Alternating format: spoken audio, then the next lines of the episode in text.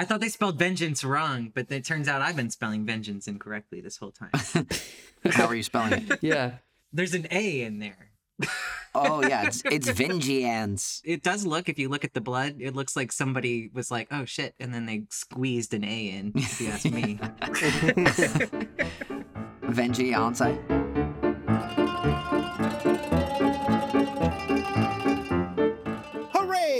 It's another episode of Full Metal Analysts. Welcome to our show where three writers analyze each and every episode of Full Metal Alchemist Brotherhood.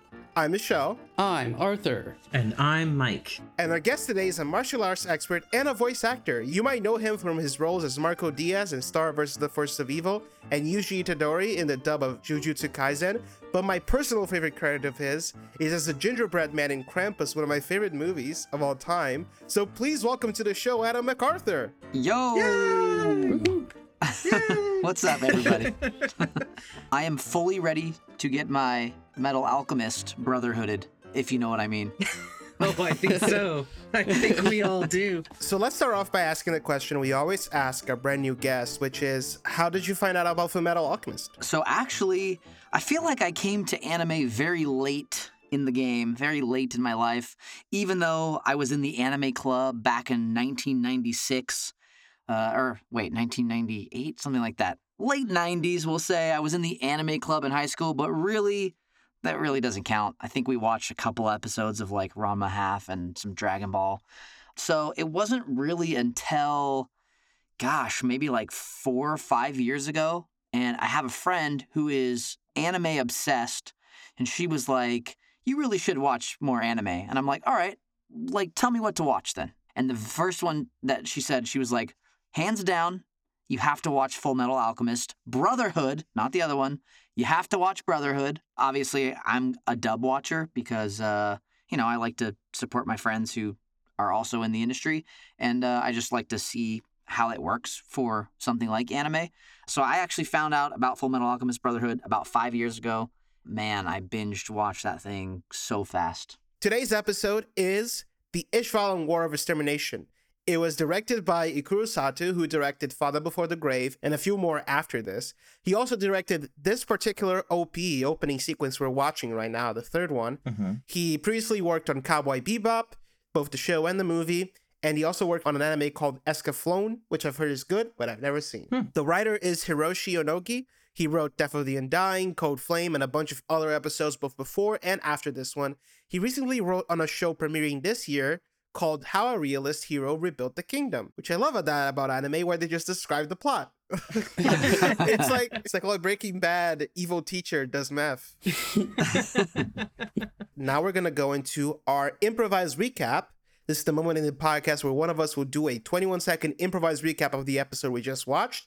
That person will be chosen by the roll of a dice. If it lands on one, it'll be me. If it lands on two, it'll be Arthur. If it lands on three, it'll be Mike. If it lands on four, it'll be our guest, Adam. So let's roll the dice. Yeah, Throw let's go. in, It's not gonna land on me, so that's okay.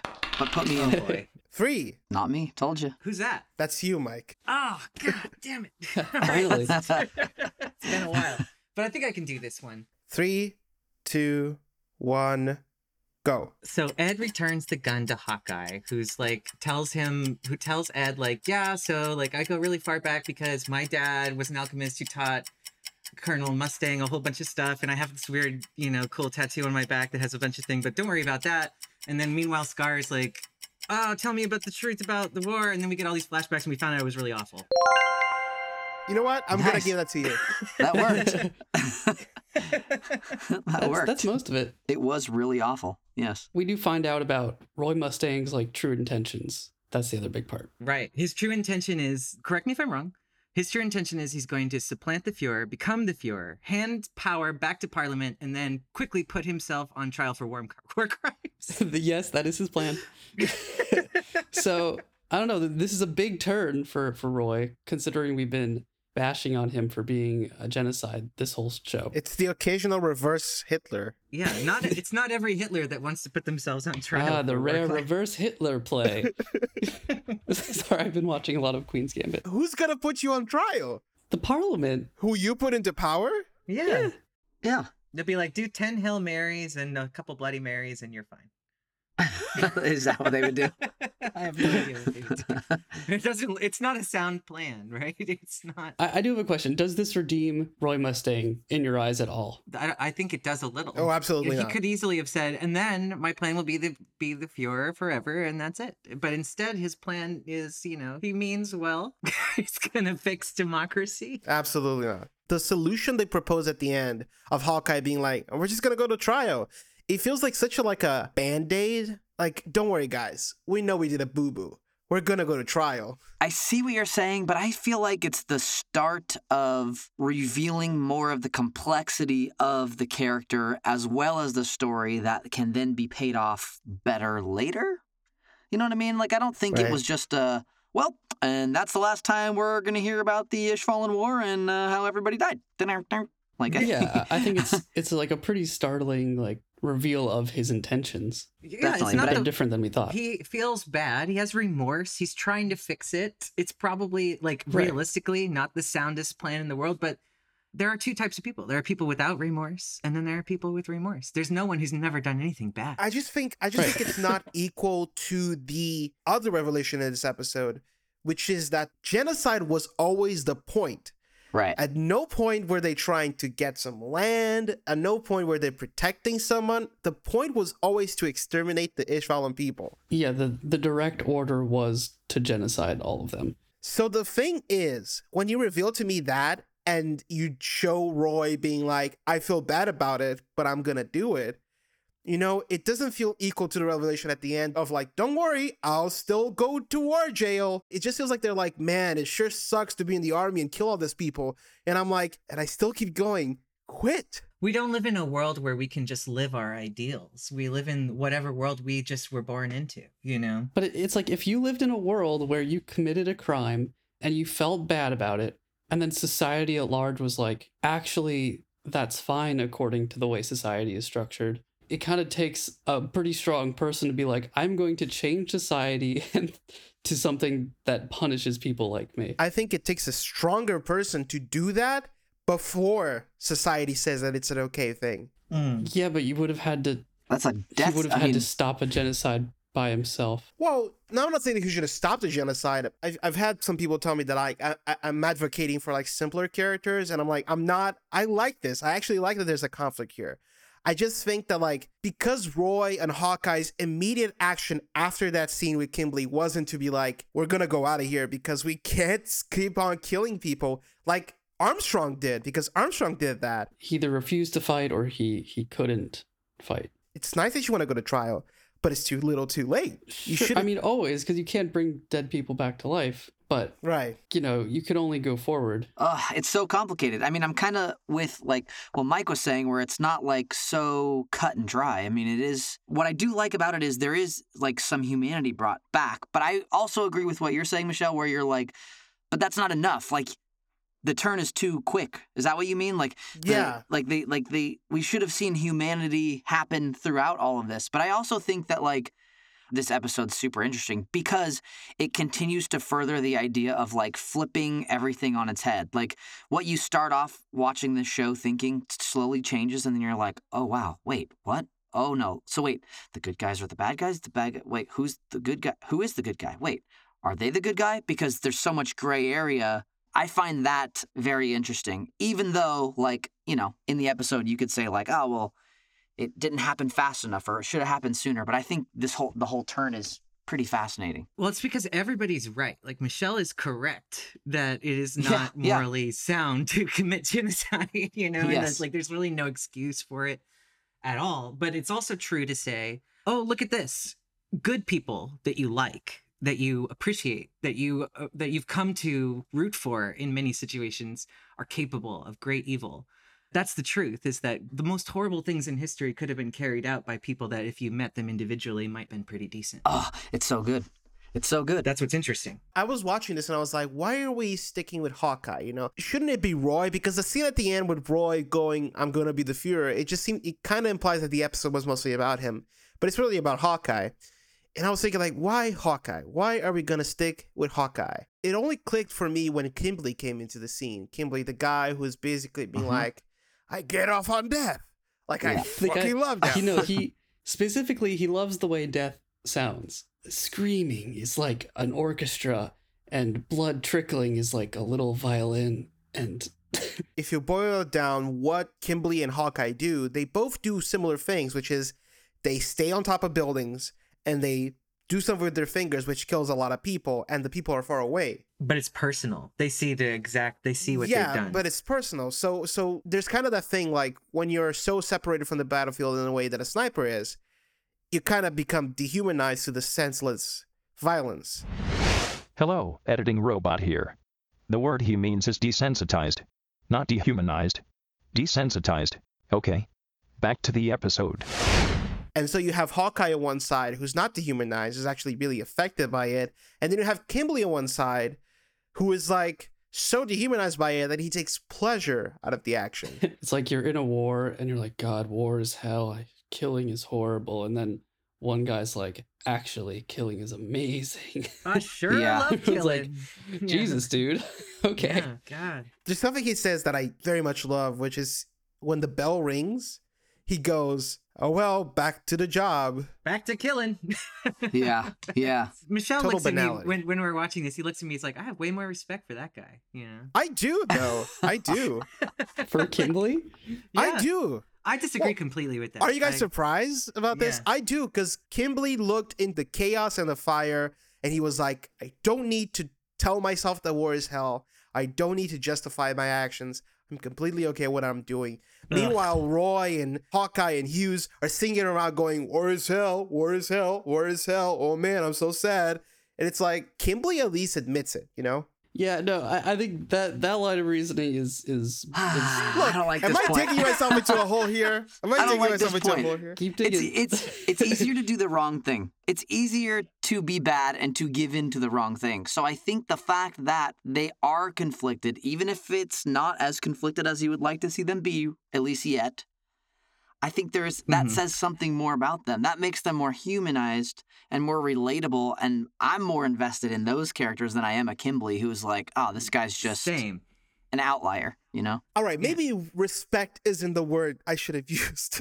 it's like saying you Probably. prefer. Probably like- It's at like you least- prefer no, a look. psychopath who has no like moral sense no, no, at no, no, all no, to no. someone Here's- who like Feels so kills bad significantly killing. less people and Here- feels way the worse about Here's it. the thing. Okay, hold on.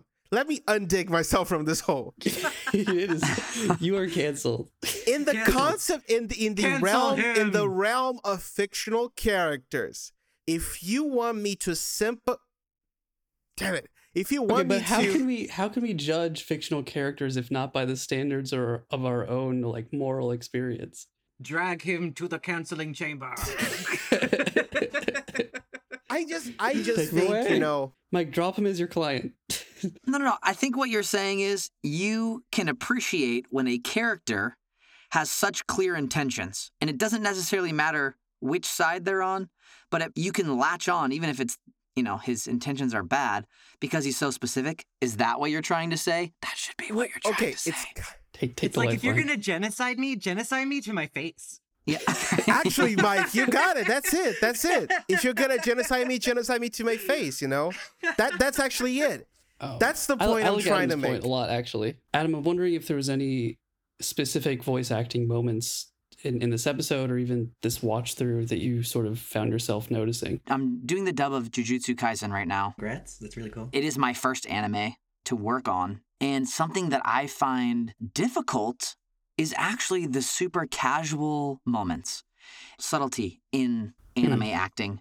You know, a lot of people think back to like 90s dubs where it's like so over the top in everything and even in the casual moments right. these like subtle conversational moments like casual moments are, are really so nice They're understated. They're like Yeah. authentic. you know? Yes, you don't notice the acting, you don't notice the dubbing or whatever. It's such a well done dub. Probably my number one favorite dub of any anime. It's such a good dub. You're our second voiceover actor that we've had on the program so far. I know you. I'm sure you've run into David Arrigo. Oh yeah, hmm He had like the very similar sort of most anime or a lot of anime feels like it's just a little pushed or too much, and then Yeah. this is just a, a great example of like doing this understated, authentic performance. And I think it's really cool that you both clue into that as like something this show does really well and early before other shows kind of picked up on that, you know? dubbing is interesting and obviously there's like the you know people are wild we'll say people are wildly passionate about which side of the coin they fall on the dub or the sub side and i think there is no wrong answer. You can watch whichever one you want. It's really whatever you enjoy it's okay for you to enjoy as far as that goes. But what i think a lot of people who are fans of subs don't realize about dubs is there's like so many pieces of the puzzle that create a good dub so not only is it like the writing, like the translation has to be not just straight literal translation of the Japanese because culturally things will be different. I just did a episode of Jujutsu Kaisen and there was a saying in there that they kept the basically the Japanese saying but translated it to English and I know for a fact that people are going to hear that and be like what the heck like what what does that mean it's like I think I think Yuji says something to uh, one of the characters moms and he's like I didn't think you were a green onion girl or a green onion lady. And everyone would be like, what? They'll just take it as at face value. She's holding green onions. Um, but it, that's like a saying in Japanese. It means insinuating that she looks domestic. Like, oh, I didn't peg you Oh. to be so like domestic, like a stay at home mom kind of girl, because she's like smoking and whatever. Anyway, so as far as like dubs go, right? You have somebody who's translating and writing the script not just like copying subtitles over onto a page for people to record. It has to be like, you know, they got to also help make it make sense. Then obviously you have to cast good actors and then you have the voice direction. Voice direction can be hard. So what's cool is when you see a good dub like this one, so much has gone into making it good and all of those things kind of have to align to get like the holy trifecta of of like a good dub, you know? Because even if you have amazing actors, if you Mhm. know the writing is just kind of okay, it, it can affect things or you know lines don't land or whatever. So I love watching the dub of this. right, and then the added challenge of of it's already animated, so it's Yeah. got to lay on totally, top yeah. of- The writers do a lot of heavy lifting and. I've seen great writing and I've seen really lazy writing where, you know, it's not necessarily someone whose job it normally is gets thrown into it and they're trying to pump out episodes because, you know, everyone's crazy for simuldubs and fast content, you know, and stuff like that. So you get stuff that's kind of just Mhm. okay and the words don't make sense. Or, you know, because like you said, you're matching picture, you know, the character's mouth might be open, but they make him say like, damn. And you can't do that. It's got to be like, whoa. So the mouth ends open, you know, so you're kind of finessing the words you're using as you're translating. It's, I think it's a lot, you know? This episode apparently has the honor, quote unquote, of being one of the most abridged in the series. Apparently, there's an entire volume of manga that was reduced to a single episode. They cut a lot of stuff. That leads into our first take theater this week. So bring on the classical music. Welcome to First Take Theater, reading actual posts from people who watched the show as it aired.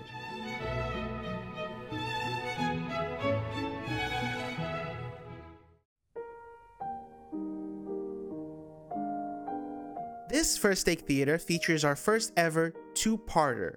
First, we have a post from a random user. It goes I haven't read the manga, and though it sounds like the cutout a lot, the stuff they cut out does not sound really necessary, so I could understand what they would. Sure, I bet you all got a much better impact of what happened in Ishval in the manga, but really, I don't think we need to know every detail of what happened there for the series plot to develop.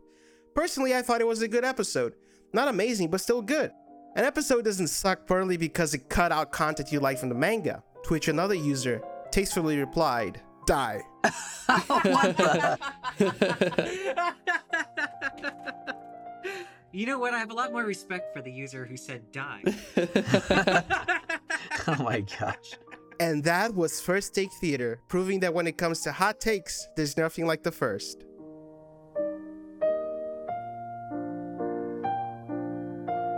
But it does go into something we brought up all the way in the beginning of the episode, which is there are some really weird structural moments to this episode, especially the ending. The ending just like literally comes out of nowhere and hits you like a freight train. Turns around and says, "Uh, "Well, thank you." oh well, well, thanks. Yeah, May has a crush on Alphonse. Now that was sort of the last pre-credits moment. There is a post-credits. Dr. Marcoh is an exploded head corpse that says vengeance now. Yeah. I'm, I'm surprised he killed him. I thought Dr. Marcoh might have had more to say. That was actually something I thought when I saw this episode originally. I was like, oh, oh okay, guess He guess we don't need still him telling anymore. the story. I guess that's it. Yeah, right? Mike, Oh, right. speaking of things getting canceled, it's time for you to cancel your previous prediction and make another one in Mikey at the Bat. All right.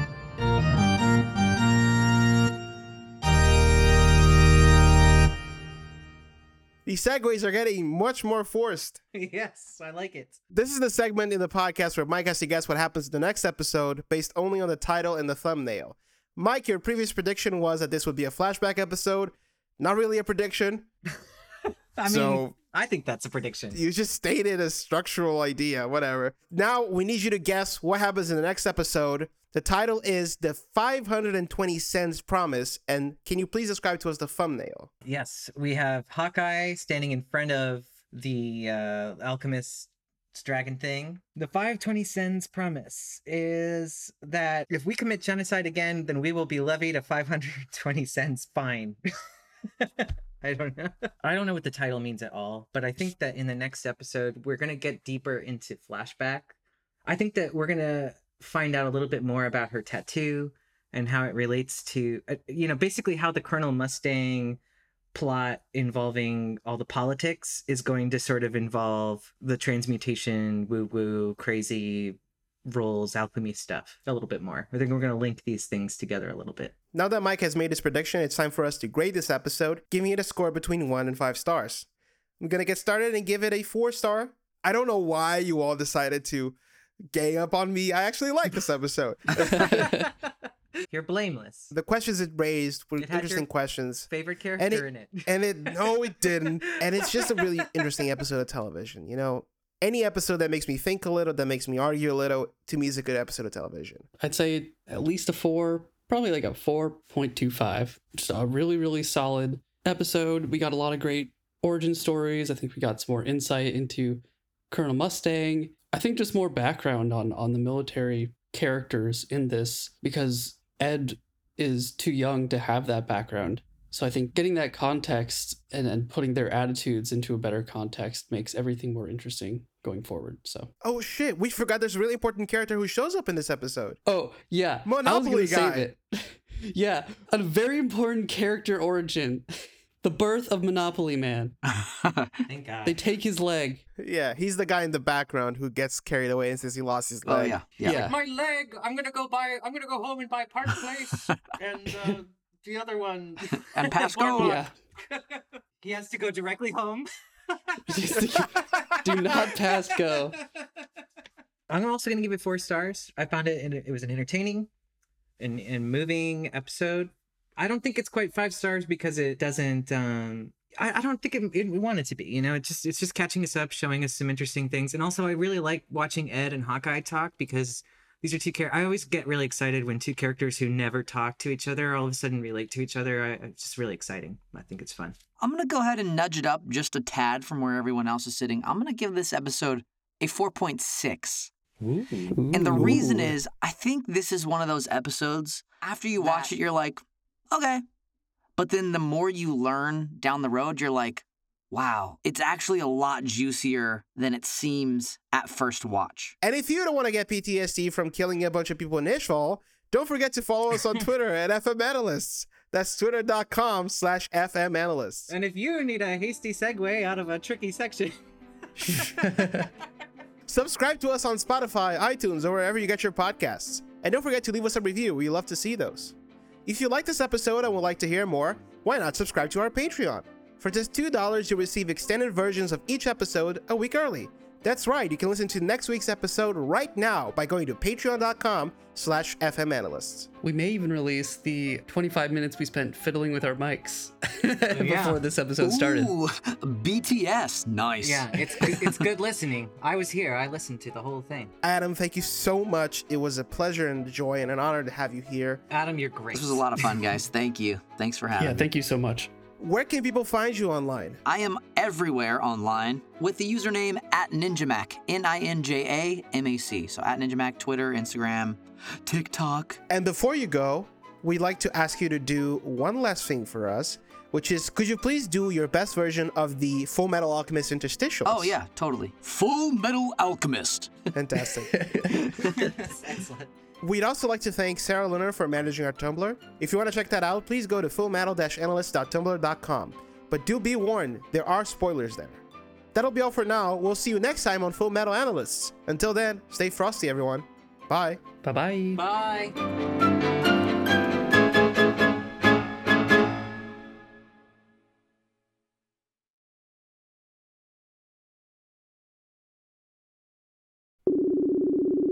Hello. Arthur, I'm recording this for the podcast, okay?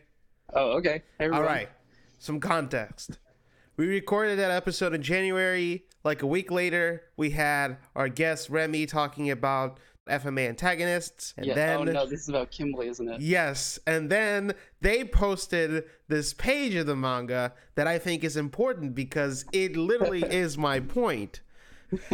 The page where Kimblee says, and I quote, the moment you put on this uniform out of your own free will, you knew something like this could be expected of you. He's talking about killing people. If you don't like it, you shouldn't have put it on in the first place. Why do you act as though you're the victims when this was the path you chose free of coercion? If you're going to pity yourselves and don't kill anyone in the first place, don't avert your eyes from death. Look straight ahead. Look squarely at the people you're killing. And don't forget them. Never forget them because they won't forget you. This is the point I was making before you and Mike and guess Adam and Arthur had railroaded me into cancellation. I don't know if we railroaded you in cancellation. You affixed the cancellation card, to the cancellation train, but we did add coal to the cancellation furnace. I will let Sure. Okay, I think you have a point in that he is just pure, like, lawful evil. He's not hypocritical, like, oh no, I feel so bad about this, as they're, like, actively killing people. Like, they have, they do have the power to stop it, to stop killing. Like, my one sticking point is, like, no, it doesn't make Kimblee, like, morally better, because he's still killing more people. And I think, in the end, killing is kind of a, to some degree, a zero sum activity, moral wise. But if we're talking about no. if we're talking if we're talking about the idea of moving forward from something that was done in the past Okay. i don't think you can move forward without acknowledging that you could have done something back then and you didn't do it and that to be like oh wait but actually the better solution is if we do this thing now is an act of cowardice and it's a moral failure and it actually makes you less in my book at least than the guy who at least didn't even pretend to have moral quandaries about what he was doing Sure, but are they pretending to have moral quandaries? yes they are they're sitting around talking about how much they hate killing Yeah, okay. Uh, While still killing. I get it. It's like annoying that they're more hypocritical. But afterwards, Kimblee's still killing people, and they are like, there's got to be a better way. Let's change this country. You give me that? okay i'll give you that Okay. I declare the train uh, derailed. Yeah, you were right. thank You you were right. You were mostly right. thank you